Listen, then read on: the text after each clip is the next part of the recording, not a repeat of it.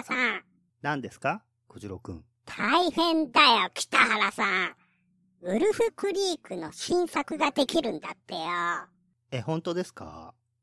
最高じゃないですか。早く見たいですね。俺たちにとって、ウルフクリークのミック・テイラー先輩こそが、最も尊敬できる人物だからな。またミック・テイラーに会えるんですね。会えるよ。血みどろの死体の山を築いてくれるよ。ウルフクリーク2ではたくさん死体が見れましたもんね。死体だらけ。超楽しみじゃないですか。いつ頃公開なんですか？2017年らしいよ。おー、来年ですか。じゃあすでに撮影も済んでるんじゃないですかね。そうかもね。でもどうせ日本では映画館では見れないんでしょうね。そうなんだよ。日本の配給会社の人間は総じて無能の集まりだからな。一作目も二作目も映画館で見れませんでしたけど、また今回も DVD で見るしかないんですかね。その DVD なりブルーレイが日本で出るとしても、いろいろ油断できないものがあるよな。そうですね。一作目のウルフクリークは2005年の映画なんですけど、日本で DVD が出たのは2009年でしたね。あんな傑作を4年もほったらかしにしてたんだな。無能な方々ですからね。そんな無能なゴミどもの中に、有能な人がいたわけだな。そうです。無能で臭い配給会社のバカどもの中に素敵な人がいたんです。それは誰なの？存じません。え知らねえのかよ。その名も知らぬ素敵な人のおかげで、俺たちはウルフクリークを見ることができたんだな。まあ名前はわかりませんけど、カルチュアパブリッシャーズの社員の人ですね。あ、配給会社としては、そこは、中堅？そうですね。なかなかセンスのいい会社ですよ。古くはシュリとか配給してましたね。おー、韓国映画。あのあたりから日本でも韓国映画が見られるようになったよな。そうですね。あとね、バッファロー66も配給してますよ。おー、ヴィンセント・ギャロ。渋いな。なんか、良いチョイスをする会社だね。他に俺たちが喜びそうな映画は、どんなのを配給してる？パンズラビリンス、おー、いいね。よくできたダークファンタジーだったよな。マルホランドドライブ。おー、デビッド・リンチの映画も、なんかもうカルチュア・パブリッシャーズが好きになりそうだよ。これがそのウルフクリークの DVD ね。ああ、結構怖いパッケージだよな。これは海外のポスターアートそのままなんですかね。ミック・テイラーに捕まっちゃった被害者たちの顔をコラージュして一つの顔にしてるみたいな感じだな。不気味ですね。ウルフ・クリーク、猟奇殺人ダニ。日本語のサブタイトルをつけてますね。ウルフ・クリークっていうのは広大な国立公園なんだよな。巨大な隕石落下跡がある。そのサブタイトルだと、なんか狭い地域を連想しちゃうね。人間狩りの恐怖。オーストラリア版悪魔の生贄。うん。オーストラリアの映画なんだよな。オーストラリア自らオーストラリアには近づくなと警告してくれてる。いわゆる田舎スラッシャー映画ですから、このコピーは正しいですね。俺たちが最も愛するジャンル。スラッシャー。しかも田舎系スラッシャー。田舎に訪れた若者のグループが殺人鬼に殺されていくパターンね。うん。ちゃんと序盤に若者たちが立ち寄ったガソリンスタンドで嫌なことがあって、不安を煽る演出もあるもんな。スラッシャー映画の様式美に忠実ですよね。15歳未満の主張を禁ずるって書いてあるね。お前は一体何の権利があって、そんなことを禁じているのかと問いただしたくなりますね。ビデリンみたいなものの審査でそうなってんのかもな。そうか。パッケージの裏側には、残酷なスチールは載ってないですね。実際に起きた猟奇殺人事件をベースに描く、サイコホラー衝撃作。うん。サイコホラーではないな。誰も気違いじゃないしね。スラッシャー映画っていう言葉も全然一般にルフしてる言葉じゃないからこんな感じにするしかないのかもな。サイコホラーという言葉は認知されてるでしょうからね。オーストラリアでは年間3万人が行方不明になり、その90%は1ヶ月以内に見つかるが、残り10%は未だ行方がわからない。10%ということは3000人が行方不明のままなんだな。全員ミック・テイラーにぶっ殺されてますからね。すげえな、ミック。3000人やったのか。しかも年間で3000人ですからね。2005年から数えてもすでに3万3000人がミックの餌食になってるな。働き者だな。日本の年間行方不明者数は10万人ですけどね。しかも国土面積はオーストラリアの20分の1。マジか。それは日本にミック・テイラーよりすげえ奴がいるってことじゃねえかよ。でもオーストラリアは人口が日本の5分の1なんですよ。ああ、そうか。安心したわ。こんな人口密度が高い国にミック・テイラーみたいな奴がいたら国中血まみれになるからな。ミック・テイラーが殺すのは常にオーストラリアに訪れる観光客なんですよね。あとはその観光客を殺すのを邪魔するというか、助けようとする地元民とかな。点数稼ぎの警察官もか。そんな殺しまくりのミック・テイラーを演じるのは、ジョン・ジャラット。ただものではない名前だな。ジョン・ジャラット。おそらく俳優をやる前には、たくさん人を殺したんだろうな。ミック・テイラーはテンガロンハット被って、山シャツにジーンズっていう服装ですよね。スラッシャー映画の殺人鬼としては普通の人みたいですよね。テンガロンとか、ツバのある帽子はかっこいいもんな。インディアナ・ジョーンズ博士とか、妖怪人間ベムとか、解決ズバットとかね。赤い夕日に燃え上がる君と誓った地平線アスカーあ愛しても憎んでもルルルルルルルルルルルルはい。ズバッとはもういいだろう。ウルフクリークの話しろよ。はい。すみません。ああ。で、ミック・テイラーは、ライフルを持ってるよな。元ハンターなんですよね。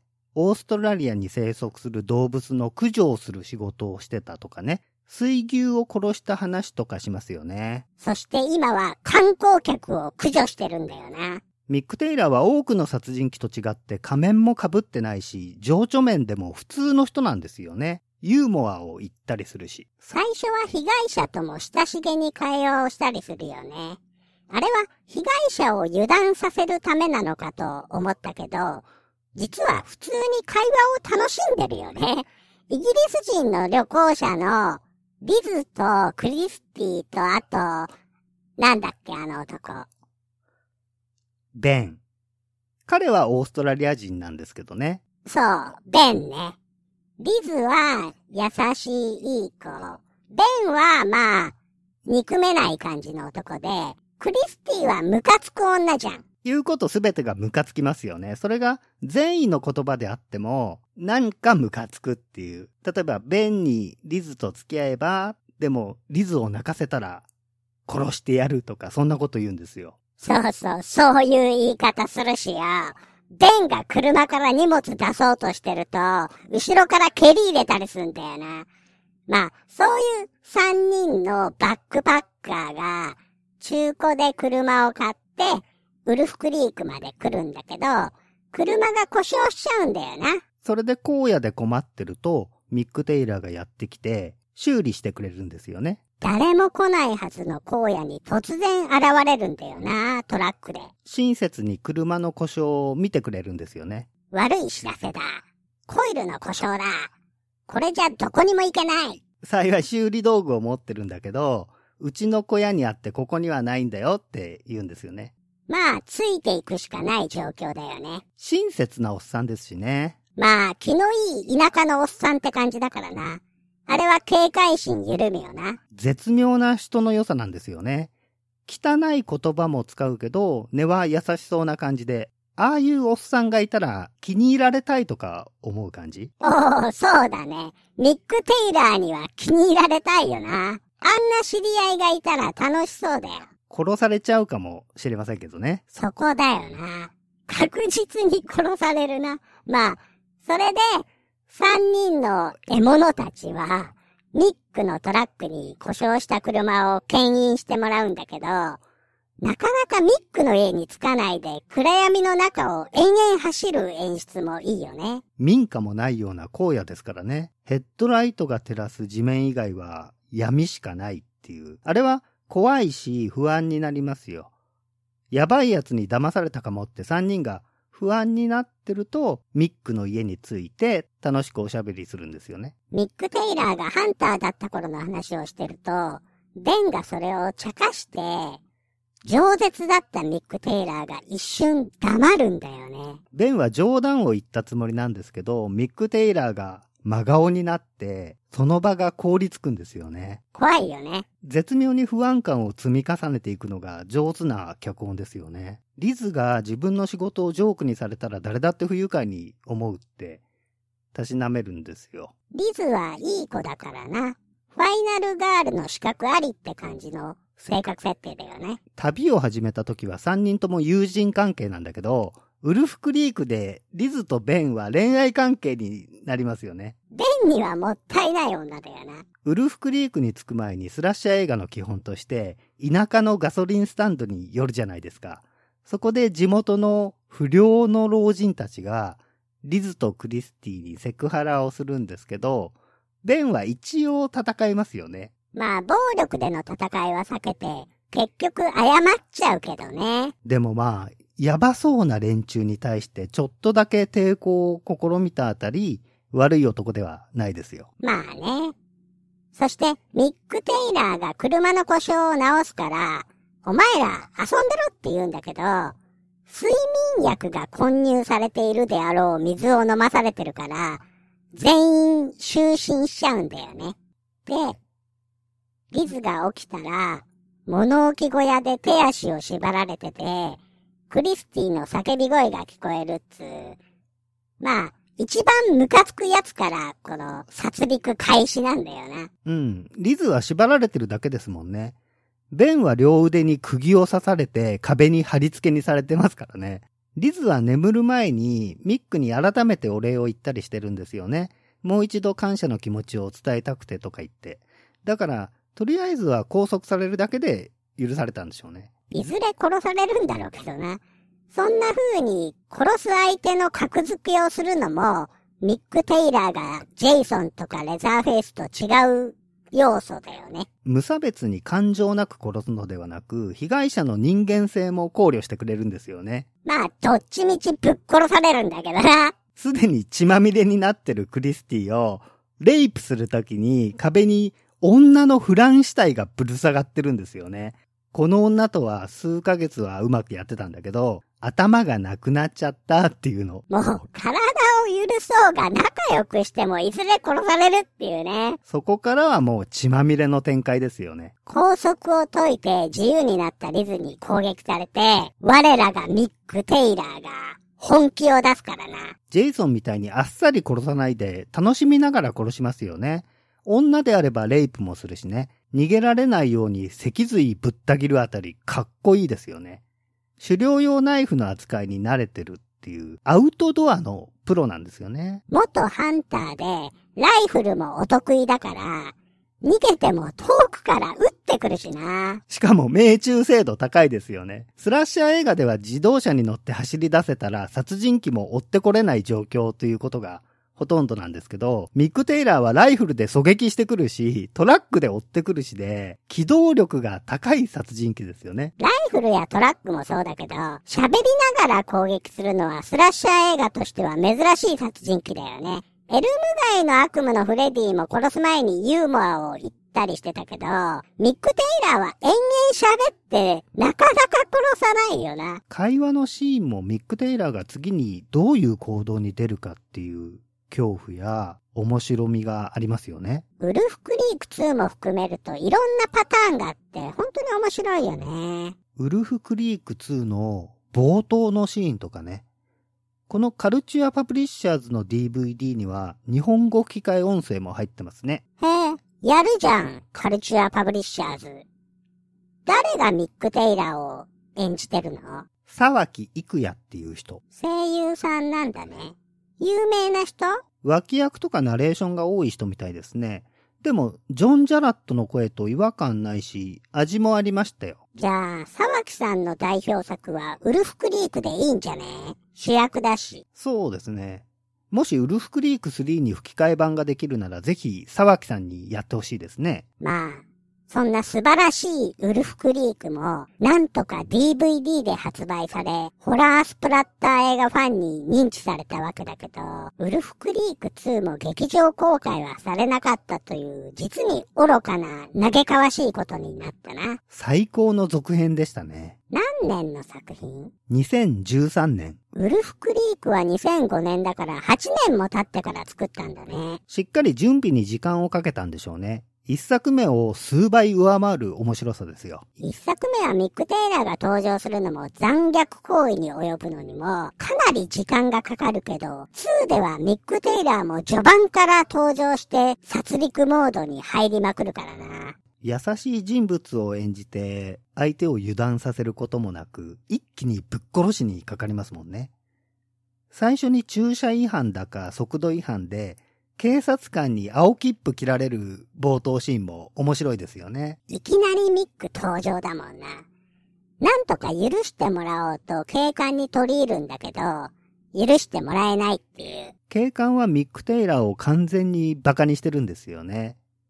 日本の警察官もそうだけど、自分たちの立場が上だっていう、そんな対応をしますよね。オーストラリアでも警官の高慢な態度は変わらないんだろうね。あれでもう少し紳士的な態度で接していれば、ミック・テイラーも殺人モードに移行しなかったんだろうな。頭を半分失わずに済んだのにね。家族がいるんだとか言ってたな。家族がいる奴は大概殺されますよね。お前も家族のある人には冷淡なところがあるもんな。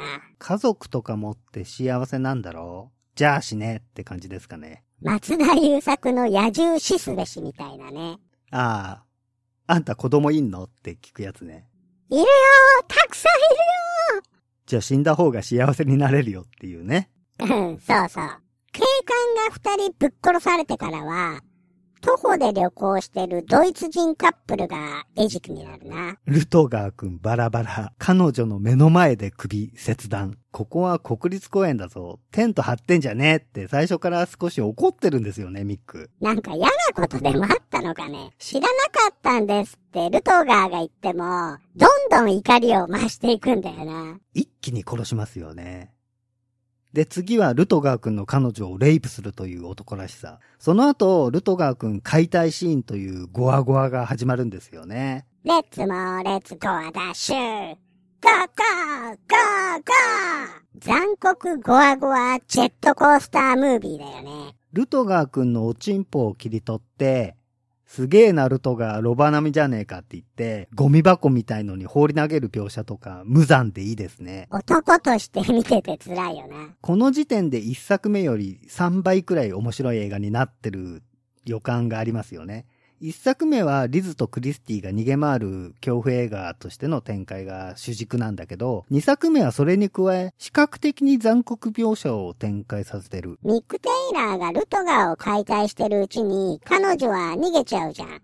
それでイギリス人の旅行者であるポールっていう男に助けを求めて、結局そのポールが延々ミック・テイラーに狙われる話なんだよね。スラッシュ映画のパターンとしてファイナルガールが最後に生き残って殺人鬼を倒すっていう構造があるんですけど、ウルフクリークはそのあたり変則的に描きますよね。一作目はリズがファイナルガールっぽく描かれてるけど、物語終盤まで誰も死なないし、2では男性のポールを延々追い回す話ですからね。まあ、女を助けようとしたポールはいいやつだよね。なんとか逃げ延びてほしいと思わせる人物ですよね。まさか一緒に飲もうとかミック・テイラーが言い出すとはな。面白い脚本ですよね。散々逃げ回った挙句、結局は捕まって監禁されて、イギリス人なんだからなんかジョークを言いやがれって言われて、必死にジョークを言うんですよね。さらにオーストラリアの歌みたいなのを歌って、そうすると、ミックがお前面白いな、よし飲もうぜって。ミック・テイラーならではの展開だよな。他の映画の殺人鬼にはありえない行動ですね。まあ、ミック・テイラーに気に入られたポールも最終的にはろくな目に合わないけどな。クライマックスの死体が類々と転がってるとこ最高ですよね。一作目でもリズが死体とか骸骨が捨ててある部屋で絶叫するけど、2の方が死体がはっきり見えて面白いよな。2はカーアクションも派手ですし、一人の男が延々追われ続けるのは感情移入もしやすいし、一緒に飲もうぜっていう展開も面白いですね。途中で地元の老夫婦が住んでる民家に逃げ込んで、一時的に助かるあたりも物語が単調になならなくていいですよ。不安はあるけど、なんとかなるんじゃねって思わせるよな、あの民家。じいさんライフル持ってるし。しかも、ミック・テイラーが殺人鬼だっていうことも知ってる様子だったよね。戦う気満々でしたよね。ミック・テイラーの方が非常になれるっていう点で有利でしたけど、ポールがミックに一緒に飲もうぜって椅子に縛り付けられたまま談笑するあたりも、少し安心させつつ不安も緊張感も残す演出が絶妙ですよね。獲物の女を助けようとした罪は許せねえけど、面白いやつだからチャンスをやろうって言い出すんだよね。クイズを10問出すから、5問正解したら逃がしてやるっていう提案。ああ、もう怖い怖い。と思わせて、ミック・テイラーが出すクイズは、オーストラリアの歴史問題ばかりなんだよな。しかも、結構難易度高いやつ。僕は簡単な1問目もわかりませんでした。お前バカだからな。中卒なんで。しかも登校拒否時。どうしようもねえゴミだな。オーストラリアの首都も知りません。うわ、マジか。どんだけバカなんだお前。生きてて恥ずかしくないのかよ。えー小次郎くん知ってるの？当たり前だろ。お前みてえにバカじゃねえもん。知らねえくせにほざいてんじゃねえよ。知らないけど、多分シドニーでしょ？やっぱりバカだな、お前は。キャンベロだろ、正解は。キャンベラ？聞いたこともない。ブルース・キャンベルなら知ってます。それは資料の腹渡だろ。もう明日しねえよ、バカなんだから。はい。ポールは大学で世界史を専攻していたから、ミック・テイラーよりオーストラリアの歴史に詳しいんですよね。よどみなくペラペラと歴史について語るポールを見て、これは助かるかもって思うよな。意外性がありますよね。まさか、あの難しい歴史問題を解いてしまうっていうね。本当に巧みな脚本ですよね、このシリーズは。クイズっていうギャンブルをする時点で不安感いっぱいなのに、旋盤とか出してくる驚愕と危機感な。ポールも見ている僕らも、クイズに5問正解できたら解放されるっていうルールだと思ってたんですけど、実は1問間違えるたびに指1本切断っていうルールだったんですよね。カイジだってそんな過酷な条件で戦ってねえぞ。カイジは負けたら指切断ですもんね。完全に負けが決まるまでは安全な状態で勝負できますからね。しかも、ミック・テイラーの場合は、正解でもあれだからな。まあ映画の内容的に助かるわけないですけどね。こんなにも素晴らしいウルフクリーク2だけどさ、なんでタイトル変えられてんの？販売発売元がバカだからでしょうね。現代通りウルフクリーク2でいいじゃんか。この DVD の放題は、ミック・テイラー史上最強の追跡者。まあ、間違ってはいないけど、あんまりセンスねえな。バカが足りない頭脳で全力で考えたんでしょうね。カルチャーパブリッシャーズじゃないんだよね。無論です。あの会社の人たちはこんなに愚かじゃありません。なんていう会社が出してんの？発売はアヤプロっていうとこで、販売は東映ビデオですね。アヤプロ？どんな映画配給してんの？なんか、アルバトロスを上回るくらいゴミ映画の DVD を出してますね。ダレートレホのアクション映画もありますけど。そんなゴミ会社が俺たちのウルフクリーク2に手を出すんじゃねえよ。なんだよこのパッケージ。アクション映画みてえじゃねえかよ。こんなシーンねえだろ。大型トラックで幅寄せしてくるシーンに、炎とか横転してるパトカーとか合成してますね。死ぬほどチープですね。吹き替えもないな。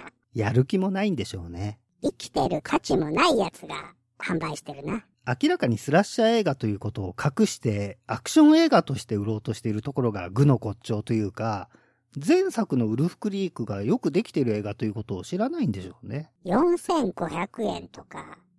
吹き替えも入れねえでバカじゃねえの。仕方ないから買いましたけどね。ルトガー解体シーンあるじゃないですか。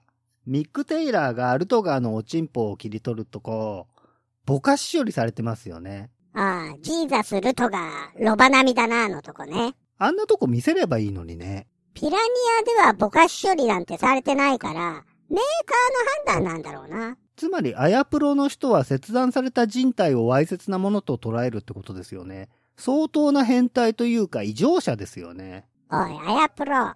もうウルフクリークには近づくなよ。あと、版権2の販売権みたいなものをすぐに手放せる。カルチュアパブリッシャーズが3作のブルーレイボックスを出してくれるかもしれないんだから。それはハピネットあたりに任せた方がいいかもしれませんね。とにかくミック・テイラーと沢木育也さんに謝ってほしいよ。ソフトメーカーも大変なのはわかりますけど、タイトル変更は勘弁してほしかったですね。シリーズになってますから。しかも、テレビシリーズもあるくらいだしな。ドラマ版もソフト化されるのを待ってるんですけど、出ませんね。こんな素晴らしく残酷なシリーズが正当な扱いを受けていないのは悲しいよ。監督は2作ともグレッグ・マクリーンという人なんですが、脚本も演出もいいし、ミック・テイラーのキャラクターやゴアシーンの特殊メイクなんかも良いんで、日本での不当な扱いは本当に無念ですね。ほんと、殺すぞ、アヤプロ。最強の人間ハンターが仕掛ける死のゲーム。逃げても逃げても追ってくる。なんだよ、その小学2年生が全力で考えたみたいなコピわざわざゴミ映画みたいにしてますよね。絶妙に恐怖を喚起させる脚本のハイクオリティな映画なのにね。ー。ゴミ映画ばっかり配給してるからセンスもゴミみたいになっちゃってんだな。むしろ、哀れな人たちだな。ウルフクリーク2の DVD に関わった人はオーストラリアに行ってミックに殺してもらえ。首切断してもらえ。脊髄切ってもらえ。指切ってもらえ。配給が変わると同じシリーズでタイトルが変わるケースは昔からあるんですけどね。最近では罠男とその続編がパーフェクトトラップ。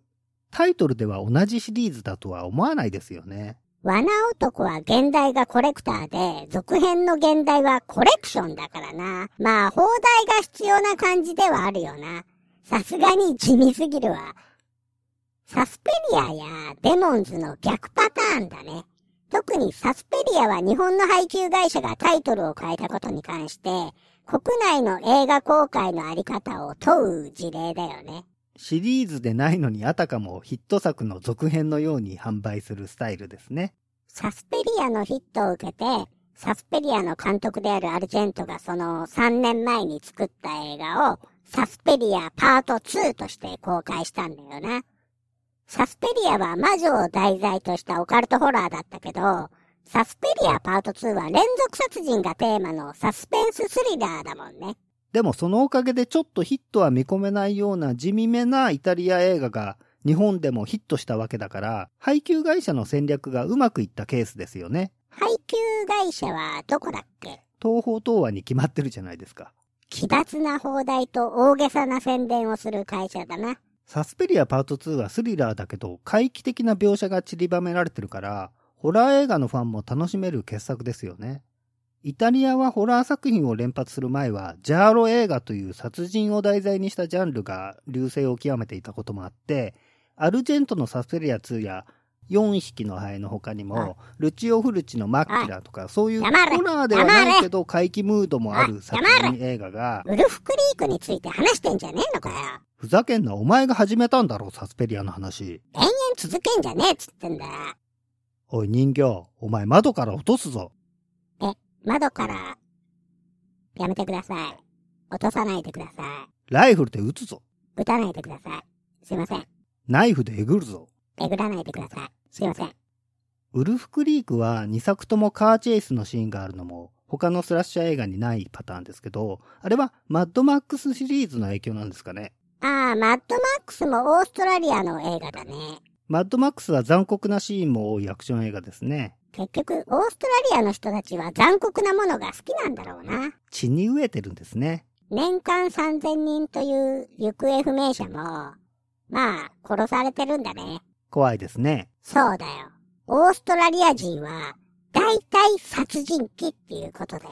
じゃあ、オーストラリアではミック・テイラーのキャラクターはすごく身近な感じなんでしょうね。観客のほとんどが殺人鬼だからな。怖いですね。だから、オーストラリアには絶対近づくなってことだよ。荒野が続いてるから道路もまっすぐに長くて、カーアクションの撮影はしやすそうな土地ですもんね。ミック・テイラーが大型トラックで追跡してくるとは意外だったな。一作目や二作目前半では小型のトラックを愛用してますからね。殺した相手から奪ったトラックなんだろうな。動物の肉を売って稼いだ金額じゃ買えそうにないほど大きなトラックですからね。シルベスター・スタローンがアームレスリングで優勝してもらったやつみたいな巨大トラックだからな。オーバーザトップ。ミックはトラックに肉を積んでたりするけど、仕事は食肉業者ってことなのかな？人間の肉は売ってないみたいですけどね。売ったのかな？ルトガーの肉。死体は地下の穴に集めて放置だな。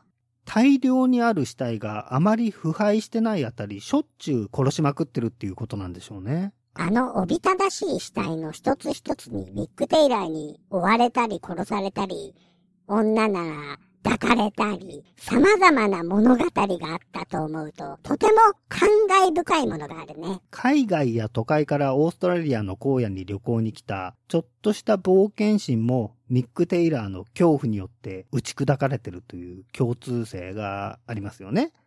あの死体たちには。あれだけ殺してれば多少の金銭も手に入るかもね。貧乏旅行だとしても1、2万は現金で持ってるでしょうしね。100人殺せば200万円くらいになるじゃん。年間200人殺せば1年食べていきますね。じゃあ結局それが仕事なんじゃねえの？そうかも。かっこいい。ウルフクリーク3の放題はどうなってしまうんでしょうか？そもそも日本国内で公開あるいはソフト化されるかもまだわからない。頼んだぜ。あやプロ。あやプロなのかよ。カルチュアパブリッシャーズじゃねえのかよ。あやプロが配給して邦題をミック・テイラー2にしたら笑うね。笑えねえよ。怒りしか感じねえよ。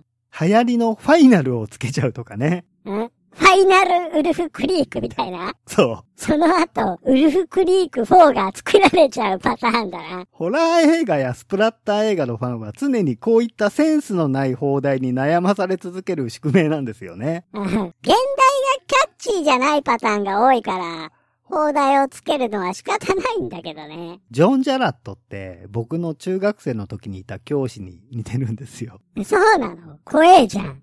体育祭ってあるでしょ？中学校版運動会だな。リハーサルでやるんですよね、あれ。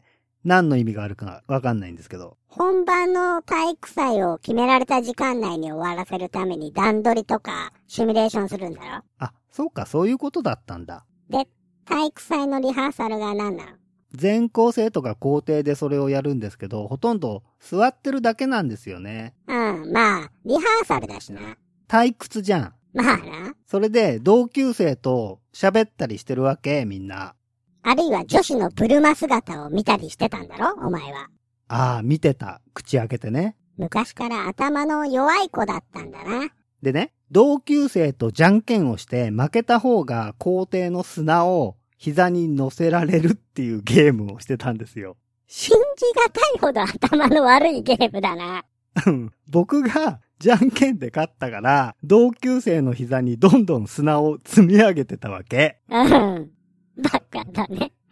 そうしたら、その、ジョン・ジャラットっぽい先生が、こっちに向かってくるわけですよ。ちゃんと話せよ。なんでお前笑っちゃってんだよ。はい、はい。ちゃんと話して、北原さん。はい。はい。ジョン・ジャラットっぽい先生がね、こっちに向かってくるわけ。なんか、僕がその同級生をいじめてるみたいに捉えられ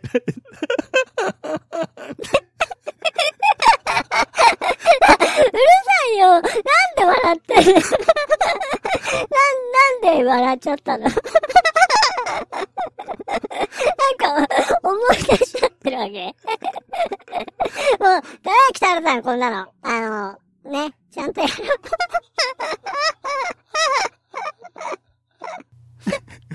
はい、はい。ちゃんとやる。えー、はい、えー、はい。これ、これ、はい。あー、なんだ、もう、わかるよ、わかるよ、あの、中学校の校庭にジョン・ジャラットがいるっていう、え、的な想像しちゃったんでしょ？それは面白いよ。うん、面白い。あの、は、はい。その、ジョン・ジャラットっぽい顔の先生が、北野さんの方に、ね、歩いてきたわけだよね。でも、あの、北野さん、テンガロンは被ってないからね。ね、ね、ちゃんと、はい。そう、はい、ね。そうなんですよ。まあ、なんかね、ジョン・ジャラットっぽい先生が、どんどんこっちに向かってくるんですけど、なんか、僕がその同級生をいじめてるみたいに捉えられたみたいでね、明らかに僕に向かって近づいてくるんですよ。ああ、怖いな、それ。僕の前まで来たら、いきなり蹴り僕にだけ。理由も聞かずにか。無言で蹴りです。そして去っていきました。マジか。割と本気な蹴りでしたよ。教師もそういうタイプいるからね。その日からあの手の顔が嫌いになってたんですけど、ウルフクリークを見てから好きになりました。丸顔系な。鼻筋が通ってる丸顔系ですね。ジョン・ジャラットは、筋肉はどうなのかな？若い頃はそれなりに鍛えたんじゃないですか？腹のあたりはだらしなく贅肉ついてる印象ですけどね。筋肉バキバキではないね。普通のおっさんの体型じゃないですか？アメリカ人と同じで肉食が中心の食生活だろうから、筋肉はつきやすいでしょうけど。日本人はつきにくいのか、やっぱり。炭水化物を多めに摂る食文化ですからね、太ります。アメリカ人なんて炭水化物なんてほとんど食べませんからね。日本は米とかうどんとか美味しい炭水化物がたくさんあるんで、タンパク質が逆に不足するんですよね。じゃあ、北原さんもステーキとか食べまくって、ジョン・ジャラットに近づかなきゃな。そうですね。え、ジョン・ジャラットに近づくんですか？ああ、ああいう、おっさんおっさんした体型になりたくないから鍛えてんのか。そうそう。こんな素晴らしいウルフクリークシリーズを販売してくれたカルチュアパブリッシャーズとアヤプロの皆さんに感謝の意を表しつつ、今回はこのくらいにしときましょうか。このくらいっていうか、どのくらいか知らねえけど、勝手にすればいいんじゃねえの。何それ感じ悪いね。ああ。お前よ、もっと、この、ゴワゴワ、残酷ラジオを、たくさん撮れ。え、なんでですか？あの、ラジオをね、撮ってくれないと、俺の存在意義がない。というか、ラジオを撮らないと俺は存在できない。存在してるじゃん。机の上で。ああ、まあ、お人形としてね。でもこうやってね、喋りたいわけ。お人形として。わかりました。まあ、またじゃあ、撮りましょうよ。うん。よろしくお願いしますよ。どうだね。俺たちも、ミック・テイラーのように、浅草の外国人観光客を血祭りにあげに行こうぜ。殺し続けてればいつか浅草が舞台のスラッシャー映画ができるかもしれませんね。テキサス、オーストラリアに次ぐ危険ゾーンにしたいね。浅草を。浅草寺でやるには目立ちすぎますね。そうだな。雷門に死体を吊り下げたりしたいけどな。じゃあ、花屋敷のあたりでぶっ殺そうぜ。花屋敷通りを歩いてるところを、初猫道飲食店街に連れ込んで殺しましょおう、人殺しをするにはムード満点な場所だね。人気もないしね。う。では行きましょうか。おう、やっぱり若いカップルを殺したいよね。それは基本ですよ。北原さん、ナイフ持った？小次郎くんドリル持ってきて一応。あじゃあ行きましょう。あ。よーし、殺すぞー